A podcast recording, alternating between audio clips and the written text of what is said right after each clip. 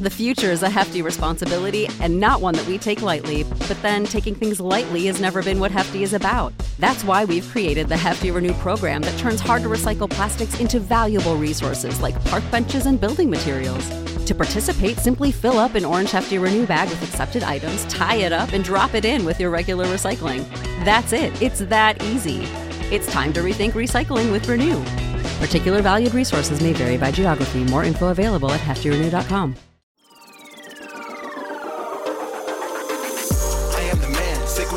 sick and I'm destined for fame. Do for the fam, not for the gram, destined for pain. I do not front, I do not scam, put some respect on my name. Sick like Cobain, click and I bang, y'all gon' remember the name. Y'all gon' remember the name. What's up, ladies and gentlemen, boys and girls around the world? I would like to welcome you back to the Real Talk with Zuby podcast. On today's episode, we are going to be talking about something we have not discussed much at all on the podcast, if at all. And this is gold and precious metals. And who better to do that with than the CEO of Monetary Metals? And this is Keith Weiner. Welcome to the show. Hey Zuby, thanks for having me. No doubt, man. Happy to have you on. So, before we jump right in, please tell people a little bit about who you are and what you do. So most gold companies are about selling gold, and then they sell that with the promise that the price of gold is going to go up, so then you can sell it and make a profit. We are a little different. We are about paying interest on the gold in gold, so something closer to. Uh, we're not a bank. We're not regulated as a bank, but something more like that concept where you bring your gold, you deposit it, and earn interest on it in gold. Mm. So we believe in the gold standard as a free market and money in which everybody is empowered and enfranchised to make their own decisions. If you don't like the terms, you can take your gold home. If you like the interest rate and trust the system, then you can deposit it and earn interest, which is the, the key feature that was lost in the in the dollar system, uh, you know, a long time ago. Mm. What was it that got you interested in gold to begin with? So um, I I built up and sold built up a software company called Diamondware, which I sold to a company called Nortel Networks in August 19 of 2008.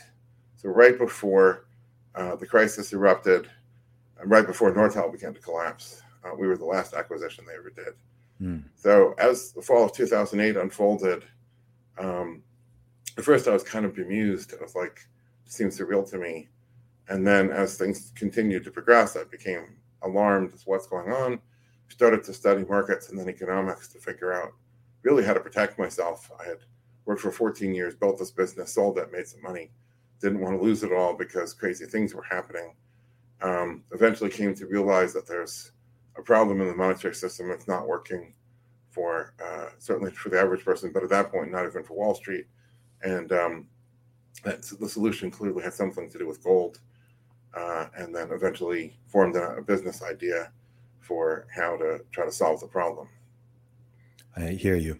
So, a lot of people, I think, I mean, I honestly think most people don't really understand money itself or really think much about it beyond the numbers they see on a screen or the paper notes that they hold in their hands. So, uh, can you talk a little bit about money and what money is? You mentioned the gold standard. If you can talk a little bit about the history of the USA and other countries coming off the gold standards and what the implications of that have been, I think it would be really enlightening for people. So, so everyone, when you say money, everyone thinks in terms of a medium of exchange. I go to the store, I want to buy a shirt. I go to the uh, you know restaurant, I want to buy dinner, and then I hand over something, and that's a currency or a medium of exchange or something like that. And that's certainly true, and that and that's certainly important. But more importantly than that, I think is uh, the idea of final payment, the idea that you've either delivered some goods or, or provided a service, and you don't care to take a flyer on the system. You don't care to just let it ride and continue to grant somebody credit. So today in the dollar system, you know, to, to have a money balance is to be a creditor, is to extend credit. Whether if you own a dollar bill that says Federal Reserve note, you are a creditor to the Federal Reserve. And then you have to ask, what does the Federal Reserve do? Well, they lend it to the government and the banking system. If you deposit that dollar bill in the bank, well, now you're a creditor to the bank. Uh, you could buy a treasury bond, now you're a creditor to Uncle Sam And what is Uncle Sam doing it with? Well, they're borrowing trillions and trillions and trillions and doling it out on all sorts of uh, things that either you think are, are wonderful or you think they're stupid. But either way, you know, they're racking up a debt that you have to question if they ever could hope to repay it. And so um, the idea of final payment is that uh, we're physical creatures that live in a physical world. Final payment is a physical thing that you can take home, and then you're just quits on the whole thing. You know, like you're in seven, you know, seven years old, you're playing marbles in the sandbox with the other kids, and if there's a bully or a tyrant or whatever, just you know, people are cheating, you just have the right to take your marbles, put them in your pocket, get up, and mm-hmm. walk, you know, walk away. And you know, it has to be a physical thing. And when you look at all the commodities, whether it's oil, whether it's copper, whether it's wheat, uh, gold turns out to be the best thing for uh, for final payment. So that's what it was in the in the United States uh, until 1933. President Roosevelt uh, did a couple of things. First, he made it illegal to possess gold. So, as in go to prison, it was the same as today. If you possess uh, a certain funny white powder, if they catch you with it, they throw you in prison, um, which is a pretty harsh thing to do to somebody. Mm-hmm. Um, and of course, the cops can kill you in the process of arresting you. Oh, well, too bad. Then they just take you to the cemetery and that's it. Um, but what this does is it disenfranchises the saver. Prior to 1933, if you didn't like the interest rate, or if you didn't like the terms uh, the banks were offering, or if you didn't like the risk of the banking system, you could withdraw your gold coin and say, okay, I'm, I'm quits. I'm, it's like taking my marbles and leaving. After 1933, they they disenfranchised um, the saver, and now you're forced, if you hold the money balance anyway, you're forced to uh, to have the dollar. Of course, after 1933, you were forced. Period. Um, after gold was removed, the last link to gold was removed by Nixon in 1971. Mm-hmm. Uh, a couple of years later, Congress re-legalized the possession of gold. But today, to hold gold carries a price risk. And um, if you're a really conservative saver, that price risk is not acceptable you have to hold a, a money balance. To hold a money balance is to be a creditor.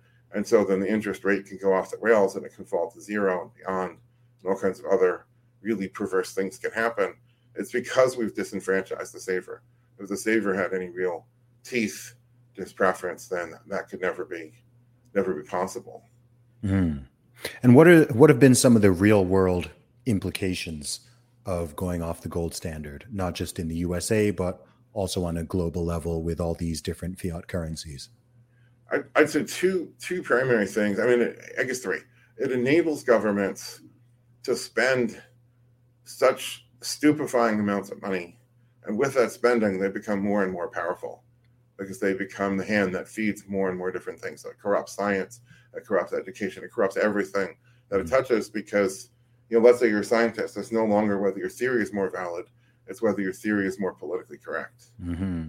Um, so, uh, you know, whether you're teaching the idea that, uh, you know, anybody can be any gender they want to be, whether you're teaching the idea that man is destroying the planet by incinerating it in an inferno, whatever it is, there's one side that is eligible for unlimited government funding, and there's another side that uh, you're out in the cold.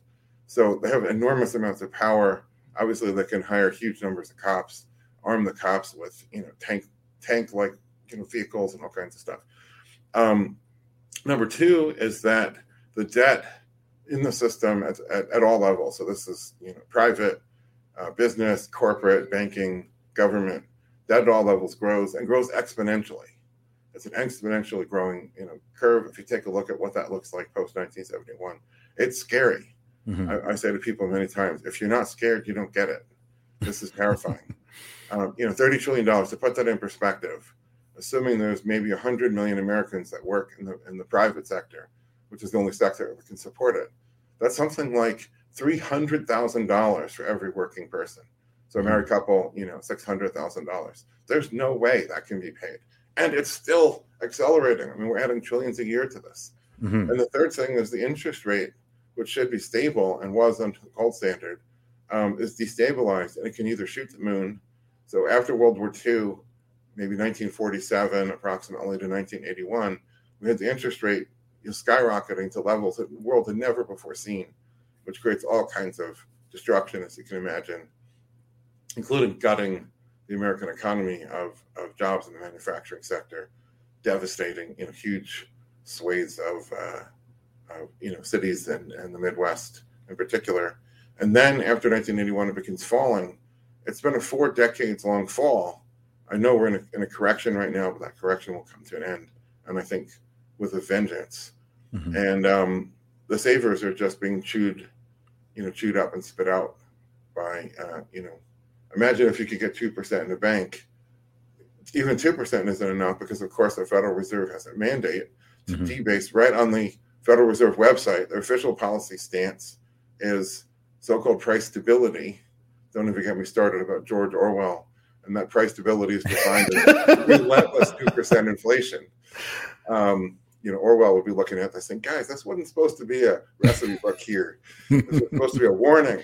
Yeah. But, um, uh, you know, so if you're getting 2% uh, interest on your dollars and the and the Fed is taking away 2% of the value of those dollars every year, it's not that simple, but conceptually mm-hmm. people sort of get that.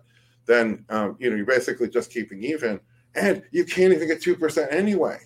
You'd be lucky to get 0.2%. percent mm-hmm. So you have, you know, falling interest rates or destabilized interest rates. You have exponentially rising debt, um, and you have just the absolute rise of the Leviathan state that is powerful enough to give you everything that you could wish for, and therefore powerful enough to take away everything that you care about, both in the same, you know, one fell swoop. Yeah. Uh, so those are some of the um, some of the harms done by this by this system. That's a lot. That's a lot. One question I, I've, I've always had, and I'll be honest, something I've never really understood is when all of these countries and all of these governments are all in this ridiculous amount of debt, who who or what are they all in debt to, and at what point is this debt supposed to be paid? I mean, you can't just pass this off to generations forever. It can't just be deferred eternally. So I've I've That's always right. been confused by this concept of like every every government being in trillions of debt to somebody and this debt number just keeps on growing and you know at what point is this supposed to be reconciled well i think we've we've passed the point in which there's any supposition of any you know, reconciliation.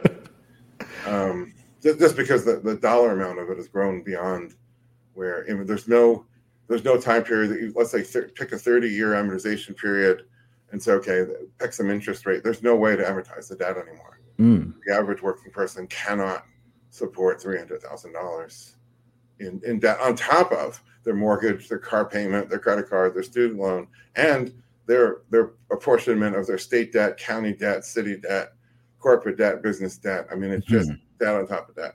What what debt ultimately is is you're taking a real resource from somebody. So let's reduce this to sort of the Robinson Crusoe. Suppose you and I are on a boat and we crash land on some island and we don't have any radio, you know, there's no electronics of any kind. There's no way to communicate.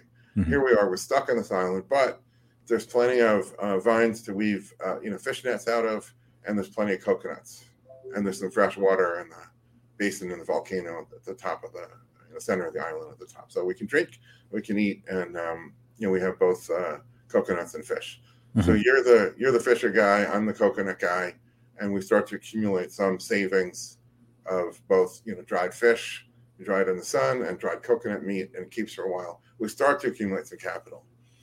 Um, borrowing is when you uh, you take some accumulated capital and you consume it, but it, that should be for a productive purpose. So let's say you're fishing and all you have is this really crude nets that you can weave in an hour or two because you don't have the time to design and build a net that takes, let's say, a couple of weeks. You're going to starve. If you say, Keith, I want to borrow all these, you know, saved up dried coconuts you have, and I'll repay you in fish. But if I had a week I could build a canoe and get farther out to where there's bigger, better fish, um, and I can, um, you know, make this net that's gonna, you know, catch a lot more of them, you know, a lot faster.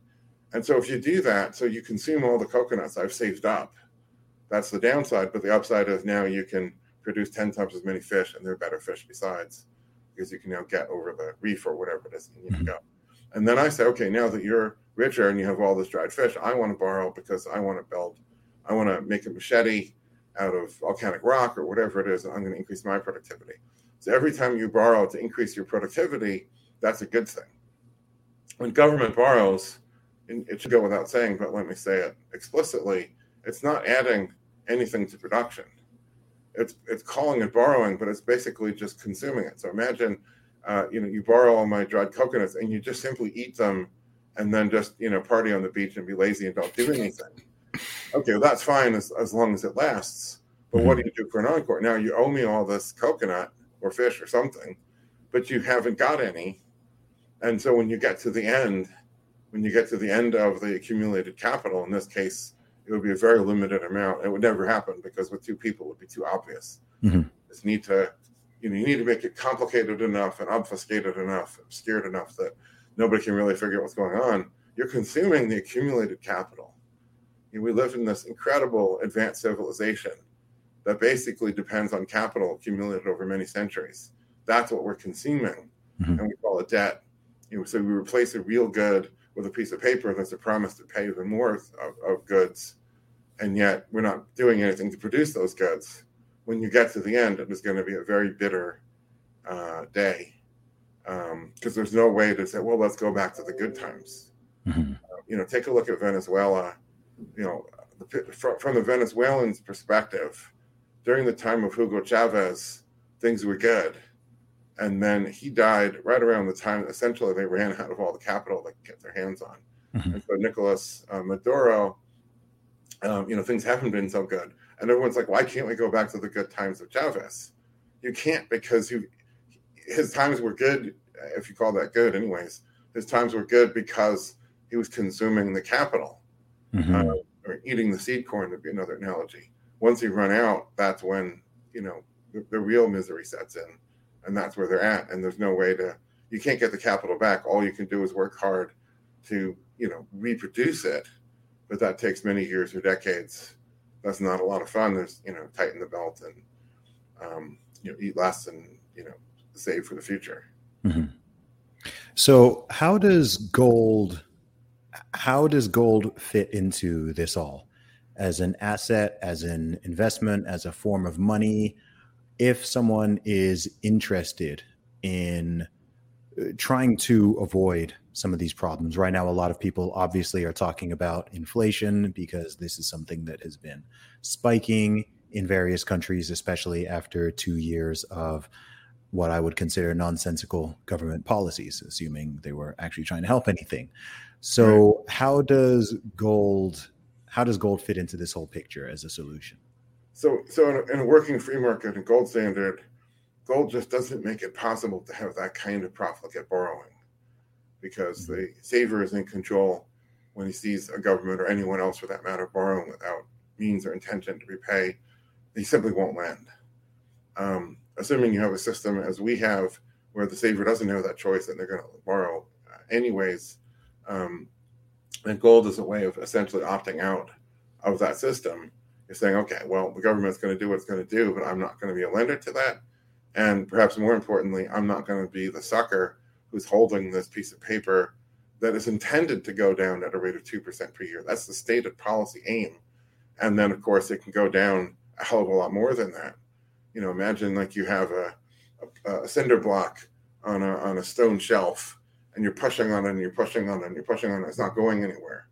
Well, there's a risk that you know you finally get it going and then you just shove it right over the edge mm-hmm, mm-hmm. Um, they don't have anywhere near as much control over uh, the consequences of their actions as they presume there's very much a wizard of oz you know there's a there's a little guy behind the curtain who you know knows a little bit just enough to be dangerous and then the, the, the, levers and the knobs um, so if if the if the currency is going down at some unpredictable and possibly jerky rate then by holding gold, you're avoiding that. Mm-hmm. Saying, okay, the, whoever holds that is going to take losses, but that won't be me because I'm going to hold gold instead. Yeah. Um, that's that's essentially the argument. And of course, there's times when. So I argue you can't really understand gold by thinking of the dollar as money. and Gold is a volatile commodity that goes up and down. In the same way, I like to paint a visual picture. Suppose you're on the deck of a ship, and the ship is sinking slowly. So it has it has a leak in the in the hull somewhere, but it's a small leak. It's not going down right away, but it is slowly sinking. and you happen to be in a storm where the waves are going up and down 20 meters, and you're staring at a lighthouse, and you're saying, why is the lighthouse going up and down and mostly up? The lighthouse isn't going anywhere. You just have the wrong vantage point. Mm. So if you're sitting in the dollar looking at gold saying, why is gold going up and down and mostly up? It's the same exact uh, you know thing. So of course people you know people want to time the ups and downs of those waves, and there are mm. waves. The Fed creates those waves by introducing like energy into a system. Um, but uh, so you know when when when gold is at a low point, i.e. the dollar's at a high point, buy gold and it goes up, and then you sell it. And if you can time those perfectly, you know they there's at least a, a, an illusion that you can get rich that way. Mm-hmm. Um, I'm not sure that too many traders get rich by by trading, you know, chart patterns like that. But um, uh, but if you if you if you say, wait a minute, let's take a more objective view. Gold is the lighthouse here, um, and we're looking at the dollar. Now we realize it's the dollar going down and up, mostly down. Um, it gives us a not only a longer term view to say hold the gold and, and, and not the dollar, but also kind of a more clear you know understanding of what's actually happening. If, if gold is money, which is certainly my premise, then prices and values of other things are measured in money terms. Mm-hmm. And the dollar isn't money; it's a very widely used credit. It's the most marketable credit. Money is the most marketable physical good or commodity. Mm-hmm. Um, then then things become simpler, clearer. So I, I liken it to before Copernicus, everybody thought that the sun and the other planets revolved around the Earth. Yes. And it created this complexity. You had to explain the retrograde motion, right? The planets are going around and then they go backwards for a bit and they go around some more and then backwards for a bit. So uh, even describing that motion in equations became very complicated. Mm-hmm. And then in terms of explaining the cause of this, nobody could come up with a cause. Of course, obviously there isn't a cause. Once you realize everything's going around the sun, mm-hmm. then things become a lot simpler. And now the cause is simply gravity. Um, you know, it's the same thing here that the theory becomes simpler. Your conceptual under your conceptual grasp of it, you know, broadens, and um, you know, it, it, becomes much more obvious. Okay, what, what should I do here? Versus, uh, you know, this dollar centric or, or Earth centric, heliocentric, uh, versus the heliocentric view. Mm-hmm. What is it that makes gold implicitly or inherently valuable? I wouldn't say it's inherently valuable. Okay. But what I would say is that man has a, a, a set of needs that comes from his nature, and animals don't. I mean, animals share certain of our na- of our nature. Animals have to get oxygen. Animals have to get water. Animals have to get food. They have to get a warm, dry spot. They have to sleep. So you know, sort of the same hierarchy, you know, as far as it goes. Um, but man is capable of reason, which means production beyond just hunting for a piece of meat um, and that also means planning for the future. So as you look at all the things that are available, that are you know either available in nature directly or can be extracted from nature with the application of production, um, each type of good. So let's just take you know the, the basic commodities, whether it's lumber, copper, wheat, uh, you know, soy, oil, um, timber, whatever it is. Each one of those things has a particular purpose. Mm-hmm. And a lot of people like to play gotcha and say, gold, you can't eat gold. That's right. And you can't eat oil, you can't eat copper, you can't eat cotton. There's a lot of things you can't eat. So these these commodities are not for eating, they're for something else. Yes. Um, gold, you know, it's pretty. People like to wear it in jewelry, it's shiny, it's all these things, which is true. Um, the gold isn't for eating, and gold isn't for electrical conduction, except maybe as a very thin plating for uh, contact or something gold has has this other purpose, which is the monetary purpose. And I, I think the there's there's something I think is pretty well known, at least in gold circles, but not well understood, and that is virtually every bit of gold ever mined throughout human history, which is at least five thousand years. A friend of mine, a friend of mine wrote a book called The Dawn of Gold, in which he argues thirteen thousand years ago the Neanderthals were picking up gold nuggets out of the stream beds in Europe okay. and valuing them but it's at least 5,000 years. We don't know. It's obviously prehistory. Um, all that gold, and, and, and, and, through the present, we continue to mine gold. All that mm-hmm. gold is still in somebody's hands, which is extraordinary. It means there's no such thing as a glut in gold. Um, in any other commodity, if let's say you know the farmers plant the wheat crop, and um, all of a sudden the weather conditions just are perfect, the right amount of sun, the right amount of rain, the bugs are absent that year because it was a late frost or whatever it was, and um, the wheat harvest is three percent greater than expected. Well, the price of wheat's going to crash.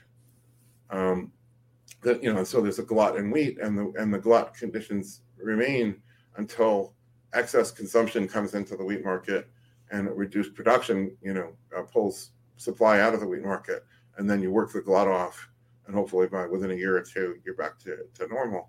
Mm-hmm. There's no such thing as a glut in gold, um, which is an extraordinary thing. You can draw a lot of inferences from it, but the simplest one that, that I like to use is suppose you're uh, you're walking through the desert here, and I live in a suburb of Phoenix, so you know 20, 20 miles out of town, you're in the middle of this desert and in the summer it gets hot. Like it can be 115 to 120 degrees. So for metric people, that's you know 45 to maybe 50 degrees centigrade, mm-hmm. and bone dry, like you're putting your head in an oven. Um, if you're hiking around there in the afternoon, uh, it, it, will turn deadly very quickly. You become very mm-hmm. dehydrated. If you don't get water, you're going to die. Mm-hmm. So suppose you're wandering around, getting pretty close to death, but still stumbling around, and you see a guy selling, you know, one liter jugs of water out the back of his pickup truck. What is the first liter of water worth? You would empty your wallet for it. You'd empty your bank account for it. It's your life. Yes. Yes. What's the second liter worth? Well, that's how you're going to get back to civilization. You pay a lot for that too, maybe mm-hmm. a bit less. What's the third? Well, that's a spare. What's the fourth worth? Well, it's like extra insurance, maybe. Mm-hmm. By the fifth liter, arguably, there is no value. And so we call that diminishing marginal utility. That is the value of each unit added to the margin is rapidly dropping. And even in the case of water in the middle of, of a lethal desert like this, the value gets to 0 mm-hmm. uh, very quickly. In the case of gold, after 5,000 years of production and mining, we haven't reached any kind of diminishing point. The nth plus one ounce of gold is still worth just as much as the nth ounce. It's not a diminishing curve, mm-hmm. which means that that water, excuse me, not water, but gold is a suitable and objective measure of economic value, which means that um, people can use it as a unit of account. There's so many virtues that come of this, and and all because gold has this unique property of being kind of rare, but it's actually not that rare.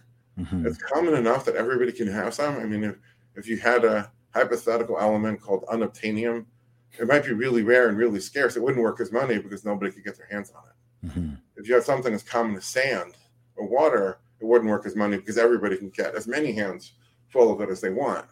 So you kind of need to find that right thing in the middle. Gold doesn't tarnish. Gold is infinitely divisible, but also recombinable.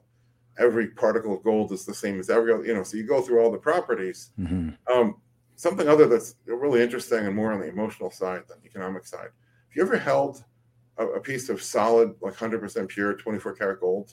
I actually have, yeah. It is astonishingly heavy. Mm-hmm. It's much, much, much heavier than has any right to be for its mm-hmm. little size. Like, you know, something the size, a, a, brick of gold the size of an old iPhone, the small iPhone, mm-hmm. is a kilo, like 2.25 pounds. Yeah. And then the modern, you know, iPhone size, the big one, I guess would be, you know, five or six pounds. It's yeah. much heavier. So when you hold a piece of gold and then you hold any other metal, the other metal feels like cheap and and you know sort of worthless by comparison. I'm sure that to the ancients that must have been um, you know an important thing. Gold is about twice as dense as silver. Mm-hmm. So if you got a piece of silver and a piece of gold of the same size, the gold is twice as heavy. Mm-hmm. Would that have impacted people emotionally to think they prefer the heavier one? Yeah, you bet. Absolutely. So I, I think it's impossible to have this conversation without talking about Bitcoin. I've done a lot of conversations around Bitcoin over the years. It's something that I myself am very interested in.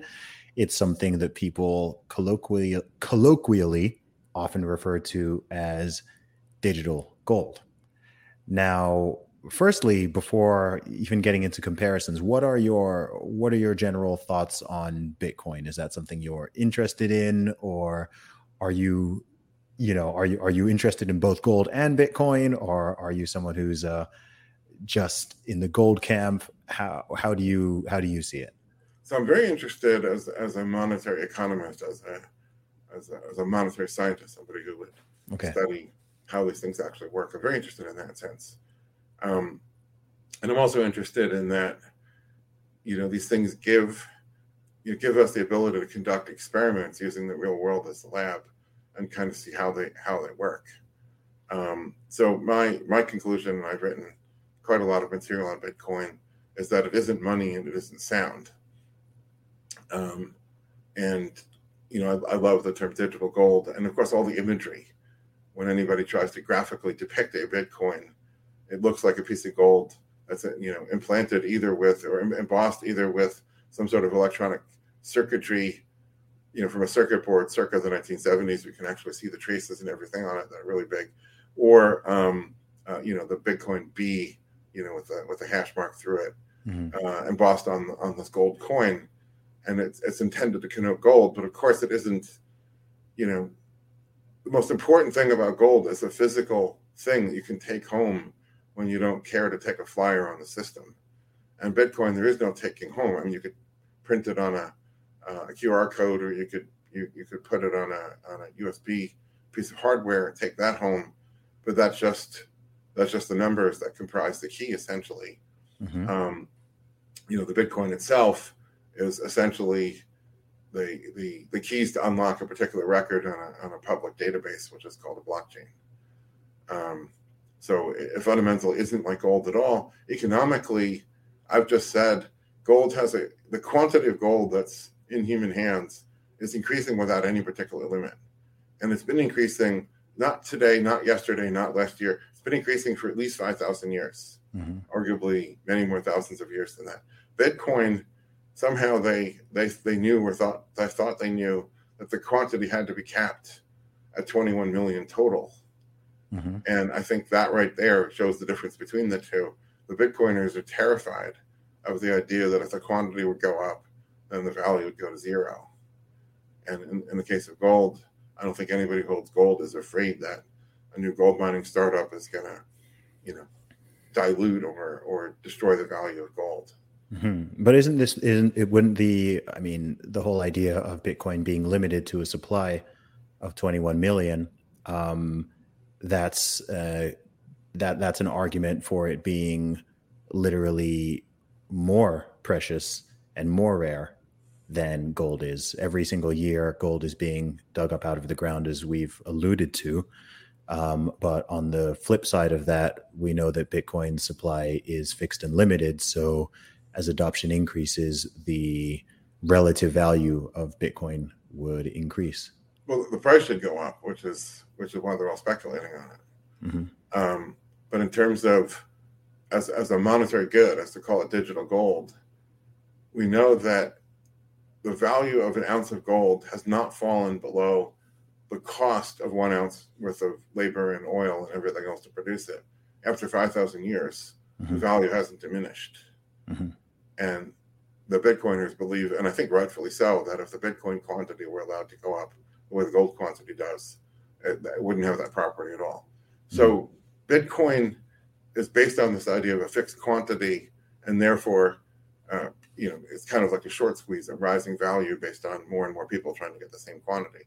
Well, if the value is unstable, if the value is rising like that, then that renders it unusable for certainly for debt agreements or long-term contracts of any kind, whether it be employment, long-term property rental.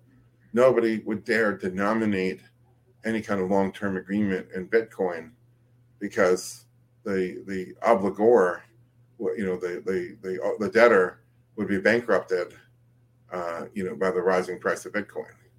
So Bitcoin is an unstable value. That's the trade-off. That's the other side of the, the Mhm. flip side of the same coin.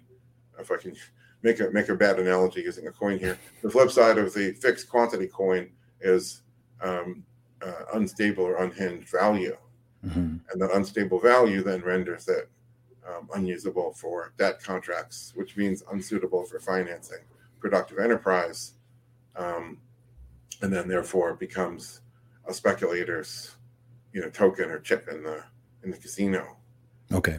So economic purpose. okay, so so you think the the gold comparison is is quite inaccurate for for those reasons.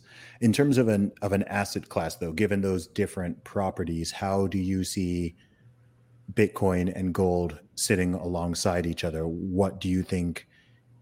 What do you think is better for what purpose, shall we say, versus? The, well, I think that I mean, I've said I, I, I think I've, I've, tweeted this many times.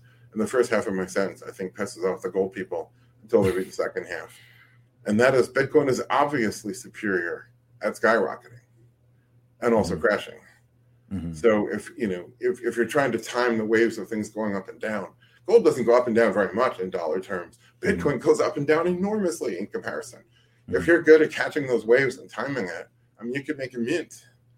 Um, so if, if that's your goal, then Bitcoin is a much more attractive asset class, you know, for that um, as an economist, I, I, have to take a step back and say, what, and this is another one of those harms of, of what the Fed has done. You asked me earlier, and I said, these are three of them. You said that's a lot, but actually there's more. Yes. Um, what the Fed has done is crushed uh, and you know return on investment ultimately. So uh, I, I, make a distinction between investment and speculation. Okay. Um, and this this is not a criticism of any speculator. The Fed has forced us all into this game. I, I blame the Fed who created the game and forced everybody into it, not the people that are forced to play the game. I want to be mm-hmm. really clear on that. But uh, investment, you're financing production. Somebody says, I want to borrow this money. I'm going to build a factory and buy the tools to build a construct the building to stamp out either more of an existing kind of widget or have a whole new kind of widget that's going to make his lives better in some way. And so by by financing that, you're enabling that new production that that guy makes a lot of money. Your the profit to the investor comes from part of the profits of that new enterprise that your finance enabled. In speculation, you're not financing anything. You're buying an asset, and then you know if your thesis is, is good, the asset goes up in price, and then you sell it. Your profits come from the savings or the capital or the wealth of the next speculator. So you fork over, let's say you got in early in Bitcoin and you bought it at hundred dollars. And let's say you timed the first the first big wave up and you sold it at nineteen thousand one hundred dollars. Mm-hmm. You got it almost exactly at the top back in was it December 2017. So you have a nineteen thousand dollar profit. That profit is simply the savings of the next speculator. You forked over a hundred dollars to somebody who's getting out. He thought a hundred dollars was high and then you waited till the right moment, and then someone else forked over nineteen thousand one hundred dollars. So you have your hundred dollars capital back. Presumably, you don't spend that. Nineteen thousand dollars is your gain. So uh, you know, look at what happens to that nineteen thousand dollars. Part of it goes to the tax man. Part of it goes to whatever brokerages and exchanges and other middlemen. Some of it may go to newsletter writers and conference organizers and whatever that you participated in to educate yourself along the way and then you have whatever a twelve thousand you know dollar gain that you can spend and you can go and buy consumer goods with. But those consumer goods are being bought with the savings of the previous previous speculator, or the, sorry, the next speculator, the one who bought it off of you. You're spending his savings. So you know the Bible contains this the story of the prodigal son as as a story with a moral in it, which is mm-hmm. don't spend your life savings or your family legacy and I don't think very many people want to do that. However, an endless bull market gives people the means to spend someone else's savings. So it makes us like a prodigal society. Um, and it's all wonderful fun, just as socialism under Chavez was wonderful fun, as long as the seed corn lasts, as long as the capital is there to consume. And that's what uh, an endless bull market, you know, really fuels it's a process of conversion. And when I say mm-hmm. that word, conversion has a legal overtone, like an illicit taking of somebody's property. It's a conversion of one person's wealth into another person's income to be spent and consumed. But what about over the long course of time? Because, of course, right now, I mean, I think one issue with comparing gold and Bitcoin is time scale itself. When, with one of these with one of these assets, we're talking about something that human beings have been interacting with and using and valuing for literally thousands of years. Um, with another, we're talking 12, 13 years maximum, you know, we could even we could even say a decade. Um, and of course, I think it's around 21, 2140, I think, where when the last Bitcoin would be mined. So for a lot of people who have the vision of the Bitcoin standard, the idea is that over the course of the next century, these price fluctuations will stabilize as adoption increases and as the number of new bitcoins going into the system decreases. And there will there will be a, a point where it becomes far less volatile. Um, so right now you're correct with the potential speculation at this point with these very wild swings that are happening month to month year to year but the idea is that in the long cor- over the long course of time Bitcoin will become a much more stable asset, and then by that time period, um, also you'll you'll have a greater Lindy effect because it would have been around. Certainly not anywhere near as long as gold, but it would have been around for I'm talking like a century from now, let's say. Uh, what are your thoughts on that? I, I don't think Bitcoin has any mechanism to cause its value to be stable. Okay. Now, this, this gets into kind of a controversial area but I think that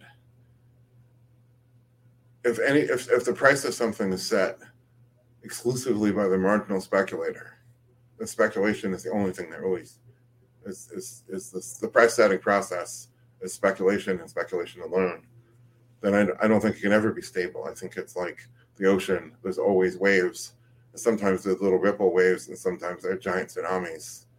Uh, but the ocean never never reaches an equilibrium because there's various inputs of energy in various forms, including sunlight, falling water, falling rock, all kinds of things happen.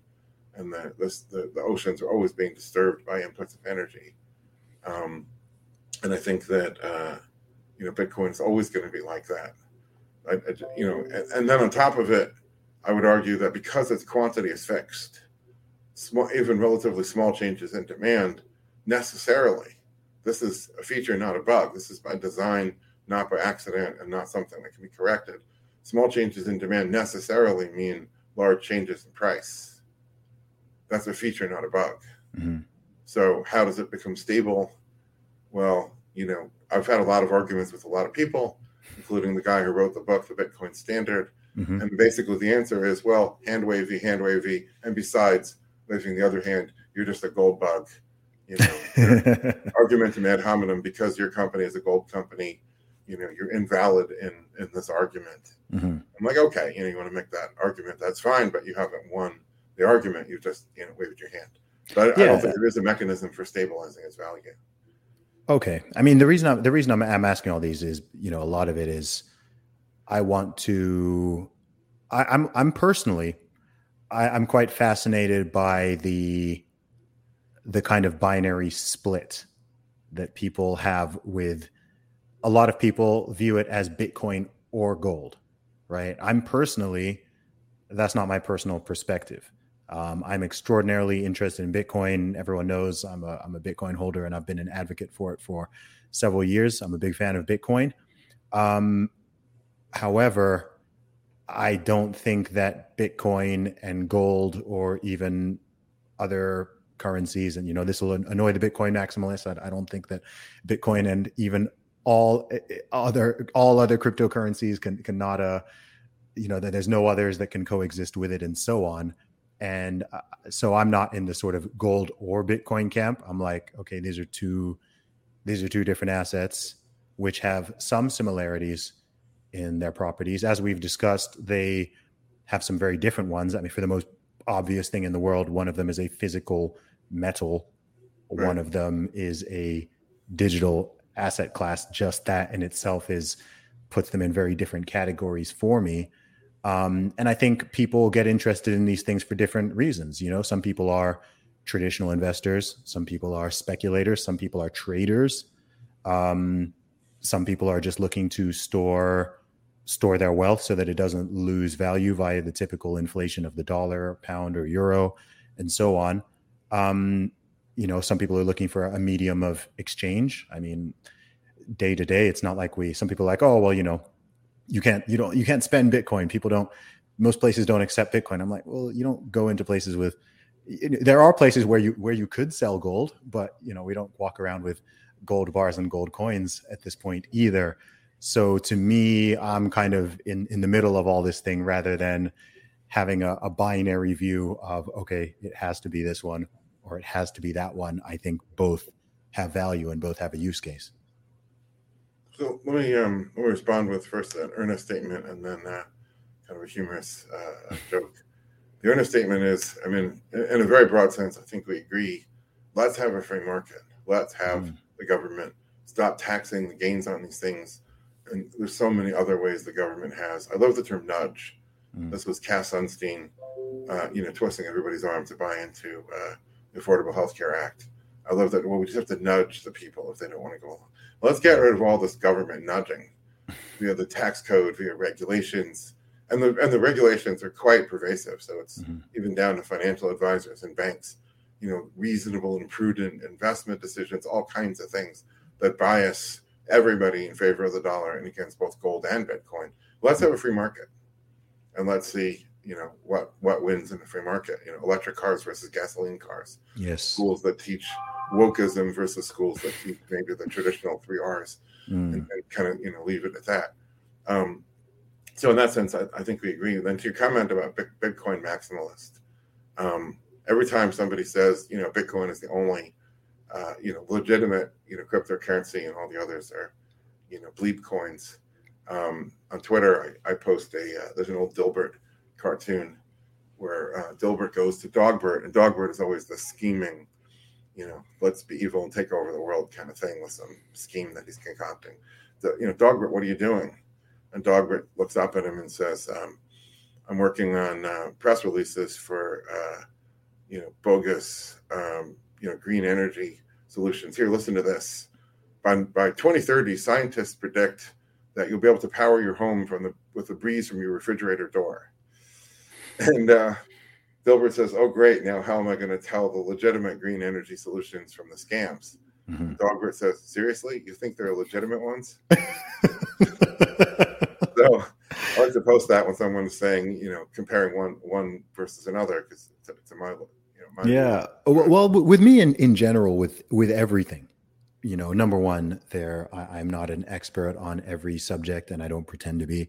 Um, one reason I love doing this podcast is to learn more from other people, and I also, you know, I think with so many things, it's important to always keep you know you can have have strong beliefs and, and positions on things that you've thought a lot about but always keep that door keep that door ajar.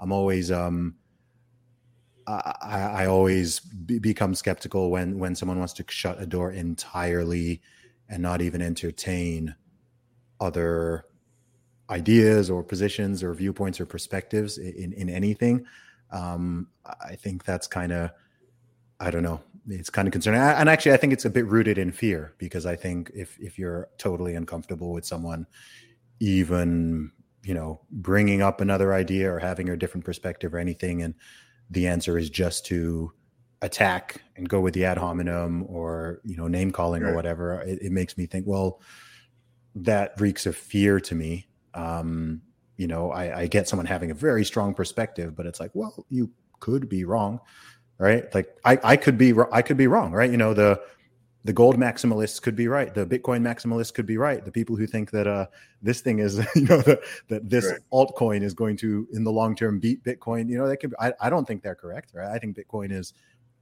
very different and unique from all of the other cryptocurrencies for a whole host of reasons. Um, just like I think gold is gold is unique. There's lots of metals out there, but gold has very specific properties that make it unique and valuable. And so to directly compare it to another metal you know is not good. But if someone was like hey you know what? Maybe we uh here's why silver is better than gold or here's why platinum is better than gold i'll, I'll listen to them. Um, i want to hear the perspective. I think the the question that bitcoin has to answer and i'm, I'm not going to frame this as a conclusion i'll frame this as a question um, you know the observation is in every other technology whether it's engines to power things, whether it's you know the automobile and who was the first maker of the first automobile, to every other technology, computer networking. You know, if you remember computer networking in the 1970s and 1980s, you had you know NetBIOS and you had Banyan VINES and Novell NetWare. You did have TCP/IP; it was one of the competing standards. Um, and which technology is the first first one developed? Uh, you know, the best and remains remains on top forever. Mm. Um, and in order for you know, there's a trillion dollar bet riding on Bitcoin right now.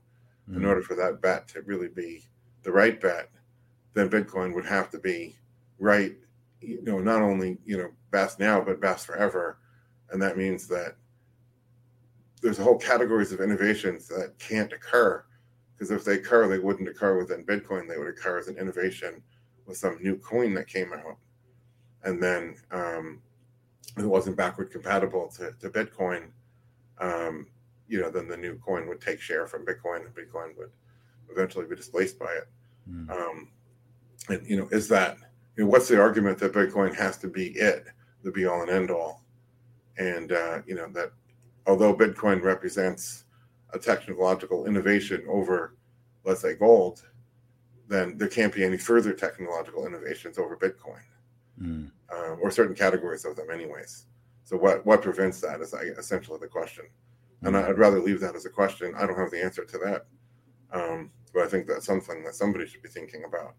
Yeah. Well, I think it's I think it's fantastic food for thought. And um, I've had many Bitcoiners on this podcast. Um, it's been great having you on, Keith, because you actually you're the first person I've had on to specifically talk about gold and to discuss some of the things we've talked about today. And this is not the this is not the end of this uh, ongoing conversation. So thank you so much for coming on. Um, before we jump off, where can people find you online?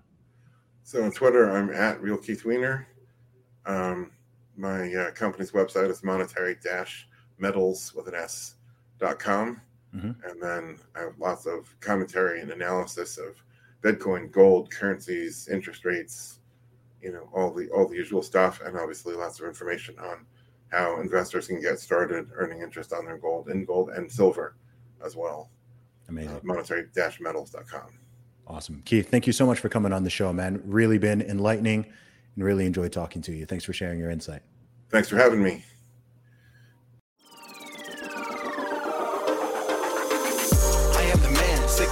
Sick and I'm destined for fame. Do for the not for the gram, you're destined for pain. I do not front, I do not scam, put some respect on my name. Sick like click and I bang, y'all gon' remember the name. Y'all gon' remember the name. You know how to book flights and hotels. All you're missing is a tool to plan the travel experiences you'll have once you arrive. That's why you need Viator. Book guided tours, excursions, and more in one place. There are over 300,000 travel experiences to choose from, so you can find something for everyone. And Viator offers free cancellation and 24 7 customer support for worry free travel. Download the Viator app now and use code Viator10 for 10% off your first booking in the app. Find travel experiences for you. Do more with Viator. Without the ones like you, who work tirelessly to keep things running, everything would suddenly stop. Hospitals, factories, schools, and power plants, they all depend on you. No matter the weather, emergency, or time of day, you're the ones who get it done. At Grainger, we're here for you with professional grade industrial supplies. Count on real time product availability and fast delivery. Call clickgrainger.com or just stop by.